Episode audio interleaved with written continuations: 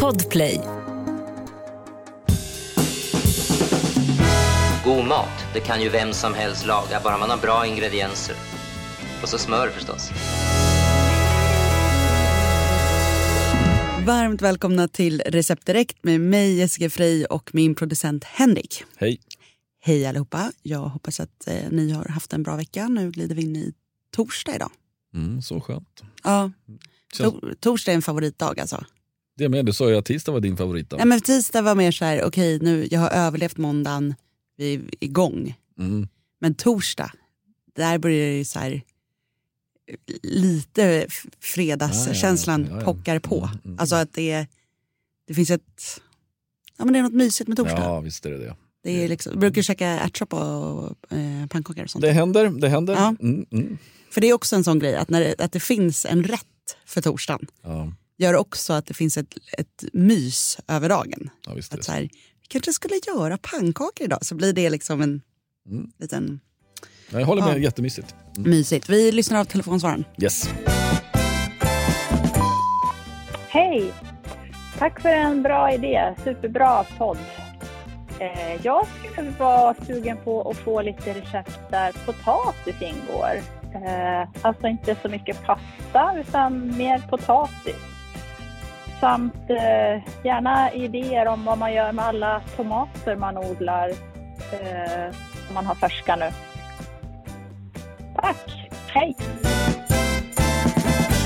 Kul med lite beröm. Mm. Det Tack så älskar mycket. jag. Mm, mm. Bra.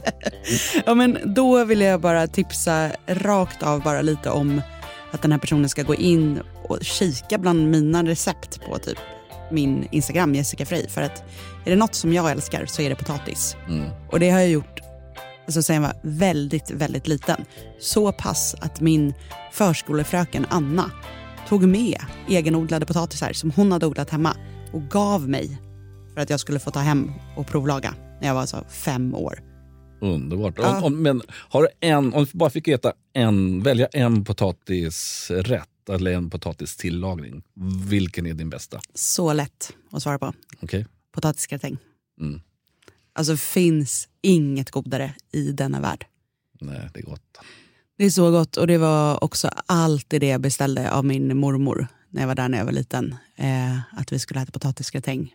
Eh, och det, just den doften, när grädden, vitlöken potatisen kokar i den här som sprider sig i rummet. Alltså jag kan nästan börja gråta när jag tänker på det. Såg ut som ja, exakt. nej, men det, Det är är något så. Mm. det är något så hemtrevligt med den där, hemtrevligt och festligt. För potatisgratäng är ju också festligt. Ja. Men jag lagar ofta det också när jag bara ska laga något till mig själv. Om jag är hemma själv en kväll, vilket inte händer så ofta. Men om jag ska göra det, då tar jag liksom en liten gratängform, choppar upp tre potatisar, salt, vitlök, grädde ner i formen och sen äter jag det bara som det är, med sked, direkt ur formen. Riktig guilty pleasure. Underbart. Mm, Ja. Men Mm. ja, Ja. eh, kort och kort, spana in eh, Jessica Frey på Instagram så kommer du hitta massa eh, potatisrecept. Men sen också eh, bara göra, alltså ha potatis som tillbehör utan att det kanske är explicit i rätten. Jag kan tycka det är jättegott med liksom, potatis till en köttfärssås. Mm. Ja, Alltså, så här- istället för pasta. Ja, Ja. precis. Alltså, I olika gratängformer såklart. Men att bara koka det, alltså, även om det står pasta i receptet, byt ut. Mm. Funkar för det mesta.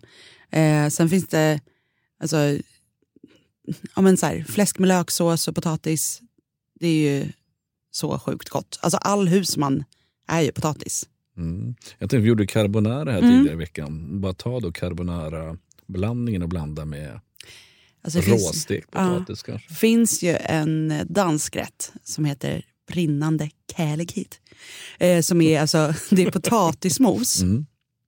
Och sen har man på eh, knaperstekt, om det är fläsk eller bacon, med lök i. Och så liksom har du som en hög potatismos och så bara häller du över det här stekta fläsket och löken på det här. Mm. Det är inte helt säker på exakt hur man gör, men typ så. Och eh, det kan man ju googla på om man är intresserad. Och det hette? Brinnande kärlighet. Eller, alltså, Jag är inte svinbra på danska, men brinnande kärlighet. Något sånt. Ja. Mm. Något sånt på danska. Eh, men så var det ju de här tomaterna som jag fastnade för Mm. i hennes fråga.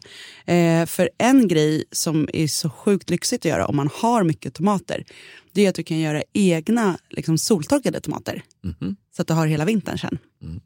Och då kanske inte då soltorkade utan ugnstorkade Ja. får det ju bli. Mm, Helt Ja, enkelt. ja, lycka till i det här landet. Ja, vi klarar lagom till sommaren. Eh, nej men eh, då tar hon sina tomater och så delar man dem. Eh, beroende på om de är stora eller små. Men alltså minst halvor. Och är det stora tomater kanske man ska dela dem i fyra. Ja. På en plåt. Eh, lite olivolja, mycket salt. Och sen så in i ugnen på typ 100 grader. Och så låter de gå där länge. Beroende på vad hon ska ha dem till. Om hon vill spara dem som liksom konservera dem i princip. Då får de ju gå tills de nästan är uttorkade. Ja. Och sen lägga i en burk och täcka med olivolja. Mm. Eh, men hon kan ju också låta dem alltså, göra sådana här semibakade. Semitorkade. Mm, Det låter gott. Det låter gott Ja, Mm. och det blir ju väldigt, så här, då får, har de ju fortfarande lite krämighet kvar men blir väldigt koncentrerade i smaken.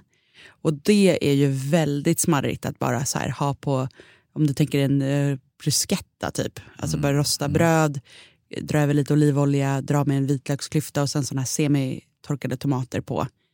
Jätte, jättegott. Oh. Eller en tomatmozzarella-sallad med. Jag tänker man blanda färska tomater och de här halvtorkade och mozzarella. Oh, det Mm. Ja, väldigt, väldigt Mm. smarrigt. Och då man också älskar eh, potatis, då kan man ju göra som en eh, typ potat, varm, ljummen potatissallad. Att hon Mm. kokar potatis i ordentligt saltat vatten, kanske i halvor eller klyftor, så det går lite snabbare. Sen när potatisen är varm häller man över någon god olivolja, häller över de här halvbakade tomaterna, vänder upp med basilika, rucola, kanske en liksom fint, fint, fint hackad vitlöksklyfta som också får gå ner där. Kanske en liten, liten klick dijonsenap också. Mm. Vända runt. Så har du liksom en varm, god potatissallad som du kan ha till vad som helst. Underbart. Ja, det finns så mycket smarrigt. Här kan man också då, om man, inte, om man vill att det ska bli lite mer en fullvärdig rätt så kan man också då slänga i eh, typ kokta små vita bönor eller något sånt där så blir det lite mer protein och lite mer näring också. Bra tips. Vill du ringa in en fråga till oss och att vi ska svara på den så är numret 08 12 15 33 50. Och våga gärna göra det. Det var ju så kul att svara på era frågor. Och ni kan också ge oss ett litet betyg om ni vill på Podplay och där får ni gärna prenumerera för att vår podd kommer ju ut varje vardag. Så att det är många avsnitt där ni bara på några få minuter kan bli lite bättre i köket. Imorgon är vi tillbaka igen med ett nytt härligt fredagsavsnitt. Vi hörs då.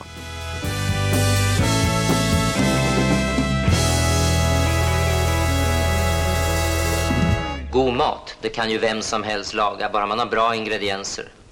Och så smör förstås. Podplay, en del av Power Media. Ett poddtips från Podplay. I fallen jag aldrig glömmer djupdyker Hasse Aro i arbetet bakom några av Sveriges mest uppseendeväckande brottsutredningar. Går vi in med hemlig telefonavlyssning och, och då upplever vi att vi får en total förändring av hans beteende. Vad är det som händer nu? Vem är det som läcker? Och så säger han att jag är kriminell, jag har varit kriminell i hela mitt liv men att mörda ett barn, där går min gräns. Nya säsongen av Fallen jag aldrig glömmer på Podplay.